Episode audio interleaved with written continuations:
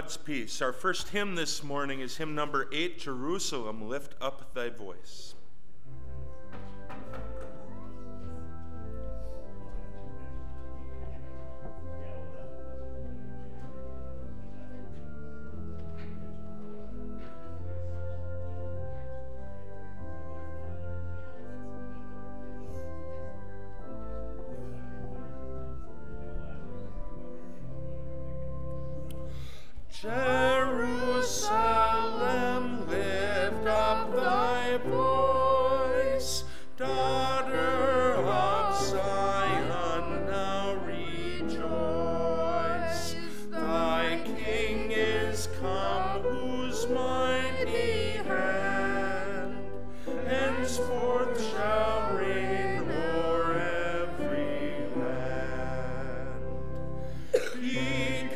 Matthew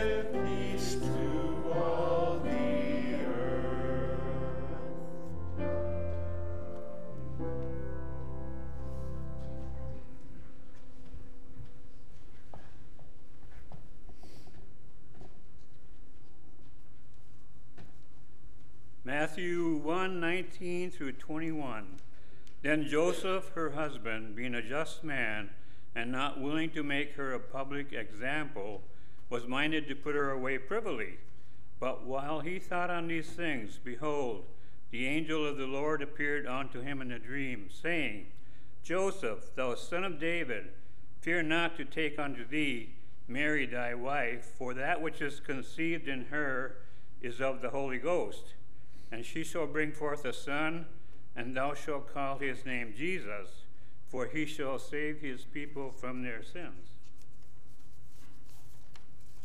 We're given just a little glimpse of Mary and Joseph before Jesus was born. They lived in the hill country of Galilee. Joseph was a religious man. Mary gives every evidence of having a thorough knowledge of the scriptures, even though she was a teenager. The Bible teaches that God was so pleased with her that he chose her to be the mother of Jesus. Mary and Joseph weren't married, and yet Mary became pregnant. Put yourself in Joseph's place. Imagine his thoughts, his aspirations about the girl whom he was engaged. But Joseph decided to break the engagement privately.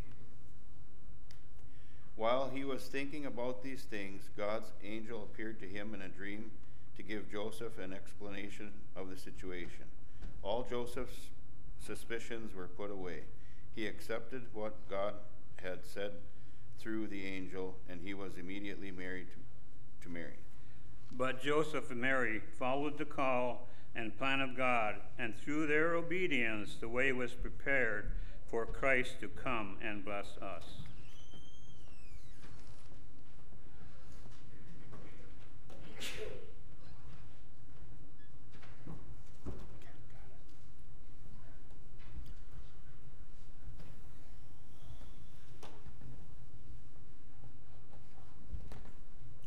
Let's bow our heads in order of prayer.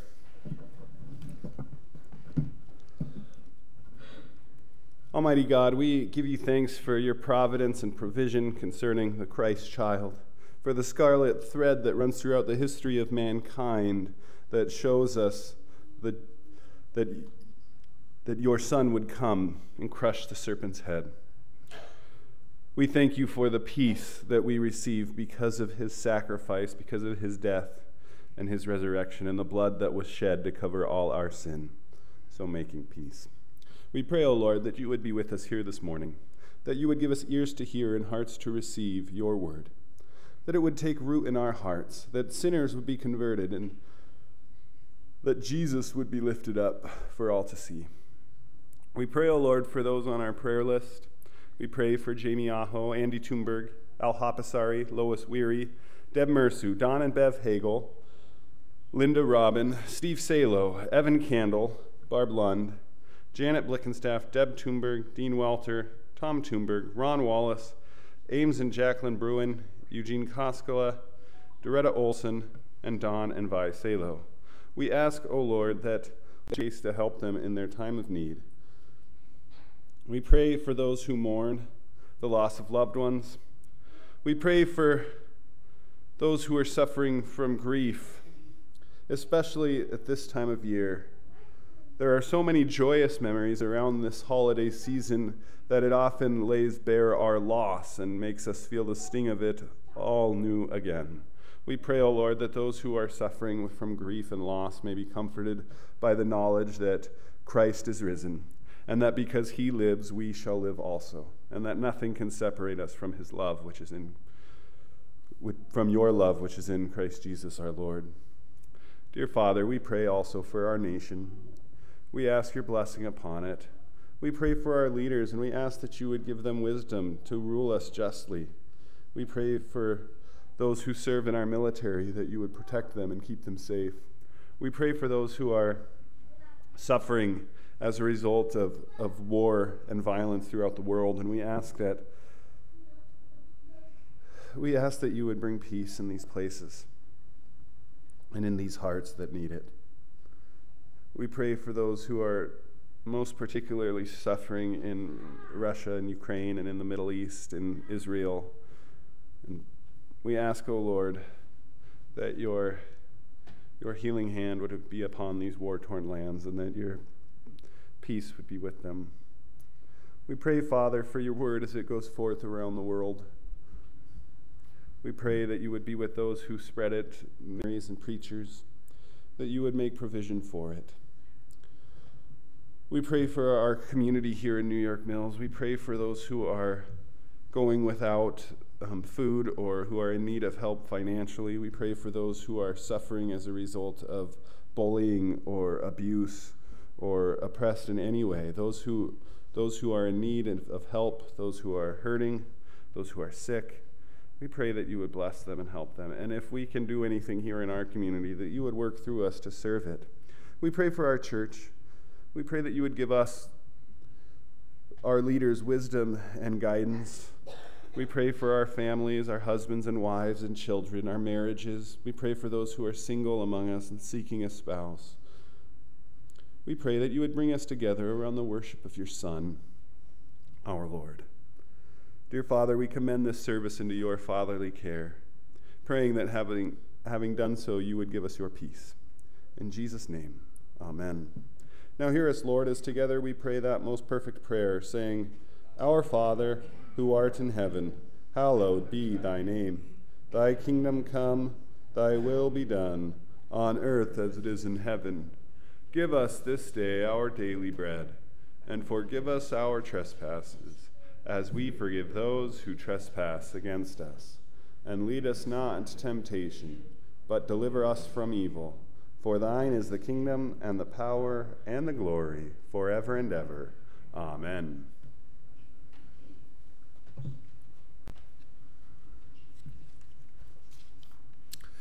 Hymn number 13 Rejoice, rejoice this happy morn. Rejoice, rejoice this happy morn.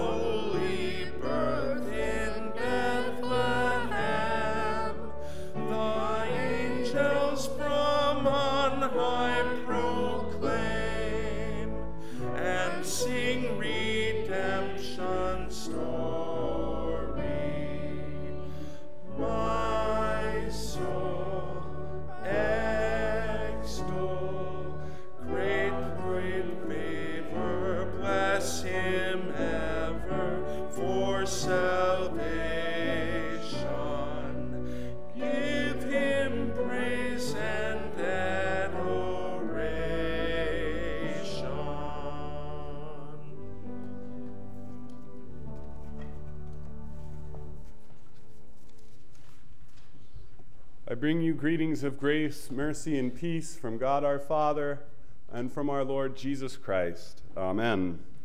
Our sermon text is found in Mark chapter 1, and we'll be reading verses 1 to 8. And we read in the name of Jesus. The beginning of the gospel of Jesus Christ, the Son of God. As it is written in the prophets, Behold, I send my messenger before thy face, which shall prepare thy way before thee the voice of one crying in the wilderness, Prepare ye the way of the Lord, make his path straight. John did baptize in the wilderness and preach the baptism of repentance for the remission of sins. And there went out unto him all the land of Judea, and they of Jerusalem, and were all baptized of him in the river Jordan, confessing their sins. And John was clothed with camel's hair, and with a girdle of a skin about his loins, and he did eat locusts and wild honey, and preached, saying, There cometh one mightier than I after me, the latchet of whose shoes I am not worthy to stoop down and unloose. I indeed have baptized you with water, but he shall baptize you with the Holy Ghost. Amen. Let us pray. Heavenly Father, we thank you for this, your word. We pray, sanctify us in the truth. Your word is truth. In Jesus' name we pray. Amen.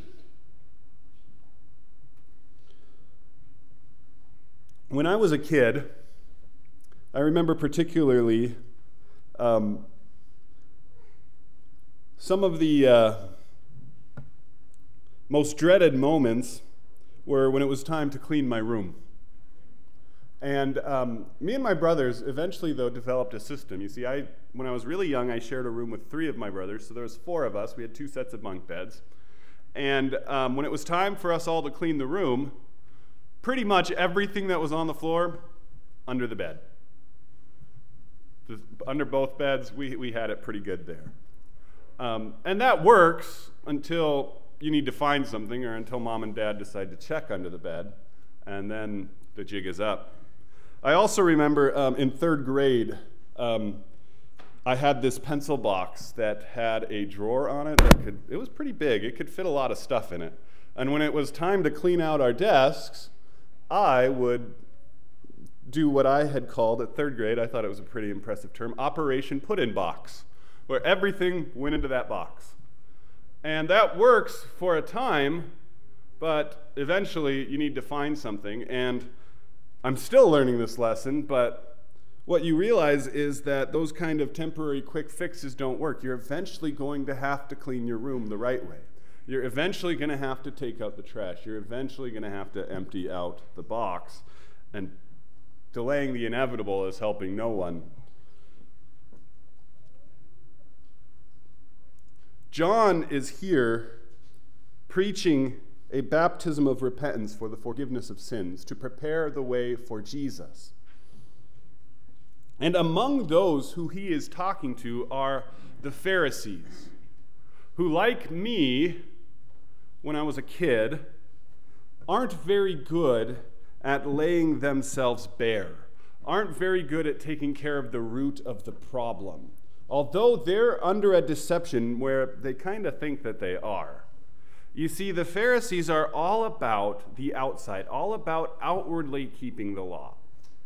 And this is why Jesus' Sermon on the Mount was so revolutionary, because one of the underlying factors of his teaching there was not just about the outward, it was about the heart. That if you're angry at your brother, you've committed murder. You've broken the law just by simply being angry. Or if you lust after a woman in your heart, you have committed adultery. Not the deed itself, but just the thought behind it. That sin doesn't just stretch to our outward behavior, but the way our heart is. And so, John, his preaching, well, it's something that when I was young, I would have needed to hear. You see, there is something amazing about a corporate people coming together confessing their sin confessing that they are indeed not right. When I was a kid, there were certain people that I looked up to to quite a degree that I would have been shocked to hear them take part in any kind of corporate confession. What do you mean you're a poor, miserable sinner? As you grow older, you're able to see the sin of your elders. But as a young kid, you kind of have those goggles on where they're the ones who got it all figured out. They're the ones who know everything. But when a group of people comes together confessing their sin, that is a marvelous thing to behold. And this is precisely what happens as a response to John's preaching. The people who flock to him come confessing their sins and are baptized, and they receive forgiveness. Now, that thing. But I suspect there were many there, Pharisees included, because Jesus says to them, or not Jesus, but John looks at them and he says, he calls them a brood of vipers. And he says, Who warned you to flee from the wrath which is to come? In other words, he says, You guys are snakes. Why are you here? Are you here because you're part of this moving of the Word of God and Spirit, that you're actually repenting of your sins? Or are you here to see what's going on? Are you here because you're moved to repentance by the contrition that is on your heart because of what you have done? Or do you trust in yourself that you're righteous? And if you trust in yourself that you're righteous, then why are you here?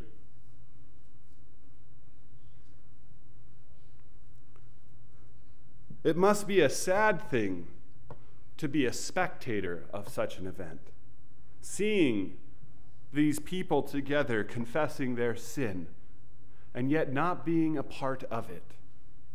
There is no peace there, there is no joy there. And the saddest part of all is they probably didn't even realize what they were missing out on. And that's why John is so harsh. He says, The axe is laid to the root of the tree. The one who does not re- the, the one that does not bear fruit will be cast into the fire. And he says, Therefore, bear fruit in keeping with repentance. All of this is to say is that we cannot fool God. We cannot trick him. He sees the thought and intents of our hearts. He knows the motivation behind our every action, and He knows why we are here this morning. He knows the motivations that impel us. He knows our convictions. He knows our heart. And there is no fooling Him, there is no pulling one over on Him you can trick me pretty easily. I was pretty good at tricking my parents and teachers into thinking I'd actually cleaned my room or actually cleaned out my desk instead of just hiding things. But God is much better than our, my parents were or my third grade teacher, Mrs. Slater. He knows, and there is no fooling him. There is no pulling the wool over his eyes. And so, how do we answer that question this morning? Why are we here? Why are you here? What are the motivations that bring you to this place? Is it in keeping with what you think a Christian ought to do or ought to be? Is it because you want to impress someone? Is it because you want people to see that you're a Christian?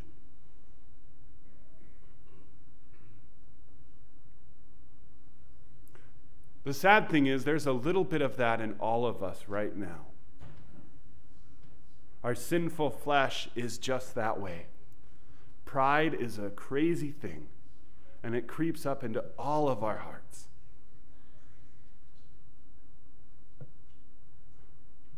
I remember um, not long after I got here, I heard a George Wilson quote that um, has become something that I appreciate very much. He would say, We are sin from the top of our head to the bottom of our feet. That is, that we are completely and utterly sinful. And, and what a good way to describe it, right? And this is just how broken we are that we can't even come to church without sinful motivations, without sinful thoughts, without sinful intents creeping in. It's terrible, isn't it? But we can't just be left here because otherwise we're just like the Pharisees, simply spectators of what's going on. And there is no peace in spectating. We have to be a part of it a part of the group. And we aren't a part of the group by walking the right way or talking the right way or saying the right things. It's not about the outward, it's about the inward. The movement of the Spirit, the response to God's word, is such that it completely obliterates those things. Martin Luther, um, in talking about um, confession and absolution, he said, he said something quite amazing, I think. He says, and this is on a, in a sermon, this is an excerpt from a sermon on Luke 24, verses 36 to 47, but I won't read the whole thing. I'll just read this excerpt. For that reason, we do not confe- con- teach confession as the Pope's theologians do that we must count up our sins. This is the only thing the papists call confession. Or that by doing so we obtain forgiveness and become worthy of absolution. As they say, because of your contrition and confession, I absolve you from your sins. Rather, we teach that we should use confession in order to hear the comfort of the gospel and thus to awaken and strengthen faith in the forgiveness of sins, which is the true chief part of repentance. Thus, to confess does not mean, as it does among the papists, to make a long list counting up the sins, but to desire absolution, which is in itself confession enough. That is, that we acknowledge our guilt and confess that we are sinners. Nothing more should be demanded or imposed on us about counting up by name all or some, many or few sins. You yourself could then point out something which especially burdens your conscience, for which you need instruction and advice or special comfort, as is often nef- necessary for young or inexperienced people and also for others. You see, Luther there brings up something that is quite amazing. Confession is an acknowledgement of our sin.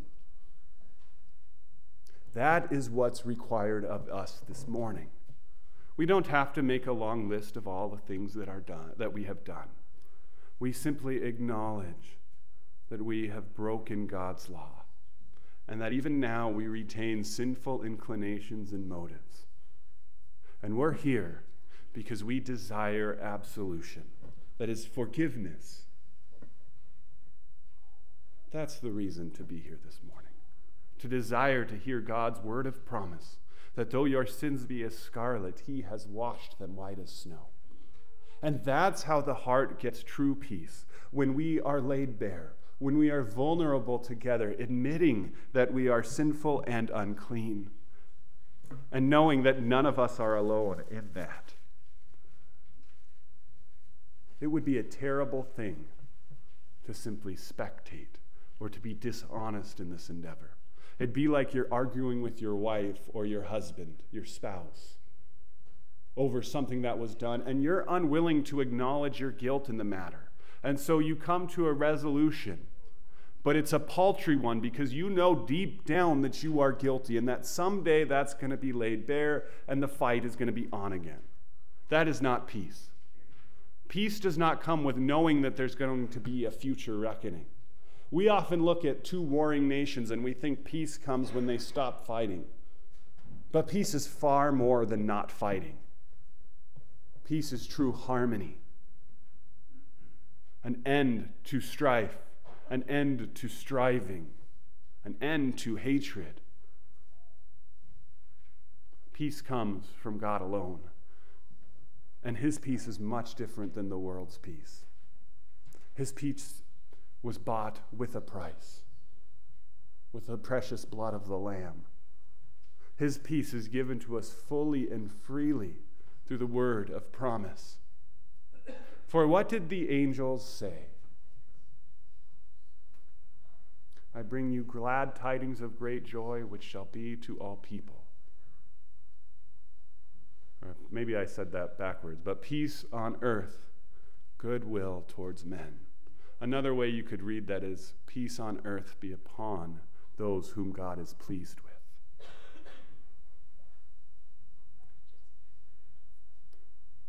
You see, if we don't acknowledge our sin, if we don't repent, then we are simply spectators of the peace, spectators of what's going on.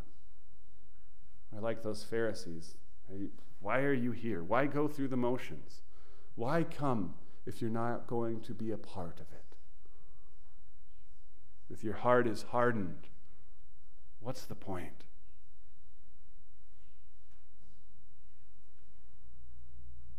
And as I said, there's a part of that in all of us, a part of us that wants to hold back, that doesn't want to admit it. That sinful nature within us never wants to hear that it's a poor, miserable sinner, never wants to say those words, never wants to join in with that confession, never wants to have that movement of the heart. And that's why it needs to be crushed. And it is crushed by the law of God. You see, God's law is quite clear. You shall love the Lord your God with all your heart, with all your mind, with all your soul, and with all your strength. And you shall love your neighbor as yourself. Hold that mirror up, look in it. How have you done?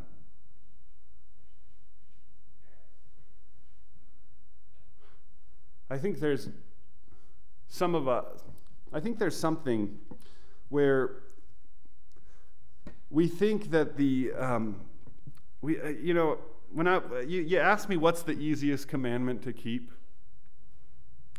And for a good portion of my life, I probably would have said, well, the first one I am the Lord thy God, thou shalt have no other gods before me. That seems like an easy one to keep. Just don't worship anything else. I can do that. Wrong. And, and there's something in us that does not want to trust God, that does not want to take him at his word, that wants to doubt him, that is afraid of him. But if we could keep that first commandment, we'd be able to keep all the others. If we truly feared, loved, and trusted him above all things. But we can't. And so we don't measure up. We haven't loved God with our whole heart, our whole mind, our whole soul, Uh, or all our strength, and we haven't loved our neighbor as ourselves. I mean, just think about the last week. I'm sure there are plenty of examples that would come to mind of you breaking God's law, lashing out in anger, giving in to temptation, giving in to despair, giving in to doubt, giving in to fear stealing, coveting, adultery, murder, all of those are a part of our daily life.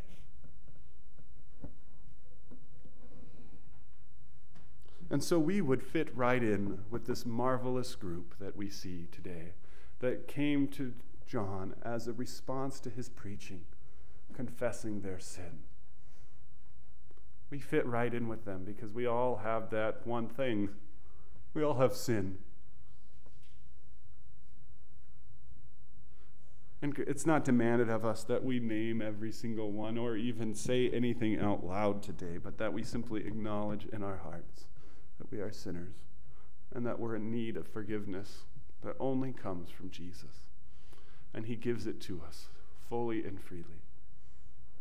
As a minister of the gospel, by the command of Christ and in His stead, I declare unto you the entire forgiveness of all of your sins you can believe all your sins forgiven according to the precious name and blood of Jesus. They are cast as far as the east is from the west, in the name of the Father, and the Son, and the Holy Ghost. Amen.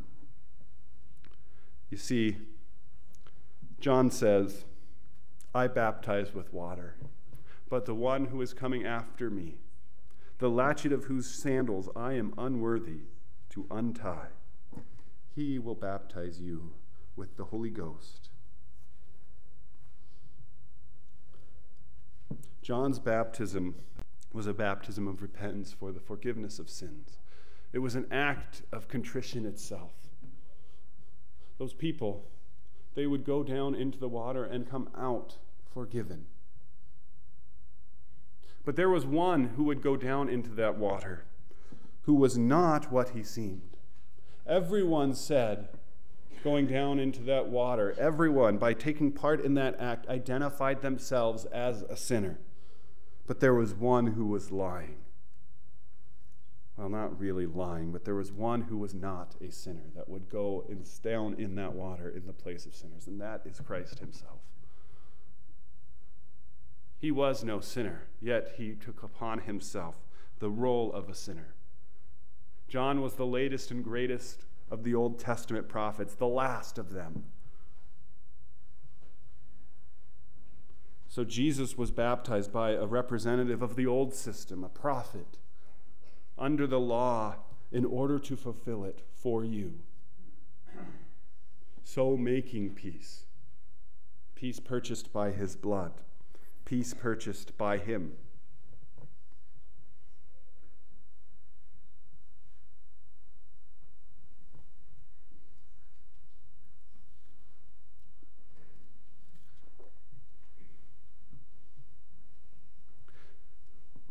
So the baptism of John is different than the baptism of Jesus. You see, John's kind of more dealt with the outward, but Jesus deals with the inward. His contains the Holy Spirit. Peter says on Pentecost, Repent and be baptized, every one of you, for the forgiveness of your sins, and you will receive the gift of the Holy Spirit. For this promise is for you, for your children, and for all who are far off, for as many as the Lord our God shall call. This is the promise that we have in Christ Jesus our Lord perfect peace and rest. And so don't let the turmoil of this world or your own sinful flesh make you just a spectator of the events that unfold but instead understand that you qualify to be part of the group. You are a part of the group because you're a sinner. And it was sinners that Christ died for. But he has made peace between you and God so that we can freely greet each other and speak that reality so that every day we see another fellow member of this congregation, we can be reminded of that truth that there is peace between God and men. There's peace between you and him. And when we declare that to each other, that's the reality that we're proclaiming over whatever circumstance we're in. God's peace. That declaration does far more than our token efforts to sweep things under the rug or to hide the toys under the bed or the papers in the box. We lay bare our sinfulness so that God's absolution can be crystal clear to us. Always. In Jesus' name, amen. Let us bow our heads in a word of prayer. Almighty God, we come before you thankful for your peace, thankful for the gift that you give us in your dear Son, Jesus Christ, thankful for the season of preparation. We pray, O oh Lord, that you would be with those on our prayer list and help us as we go that we would not use this good news as an excuse to sin, but that it will embolden us to resist the devil, the world, and our own sinful flesh. In Jesus' name we pray. Amen. The Lord bless you and keep you. The Lord make his face shine upon you and be gracious unto you. The Lord lift up his countenance upon you and give you peace. In the name of the Father, and the Son, and the Holy Ghost. Amen.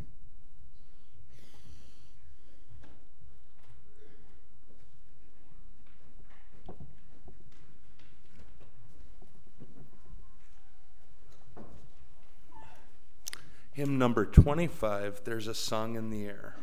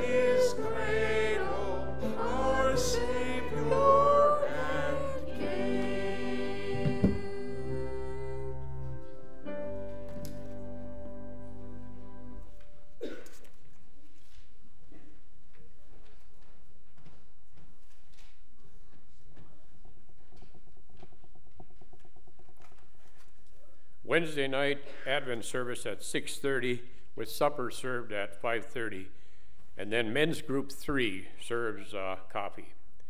Sunday, December 17th, the annual Sunday School Christmas program at 10:30. Sunday school is at 9 o'clock. Uh, notice the change. Lunch is with group seven serving. Congregation is asked to bring cookies and desserts. Uh, Saturday, December 16th, volunteers are needed for Christmas basket packing and delivery. This will start at 10 o'clock in the morning. And then, right after the last song today, I'd like to meet and give an update on the Jamie Yaho uh, house project, the handicap project, and uh, possibility of doing a fundraiser. And then we also need to hold a short board meeting for that, too.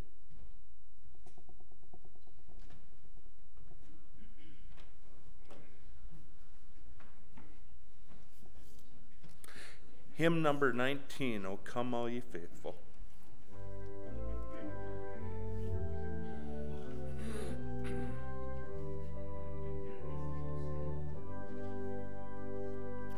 O come,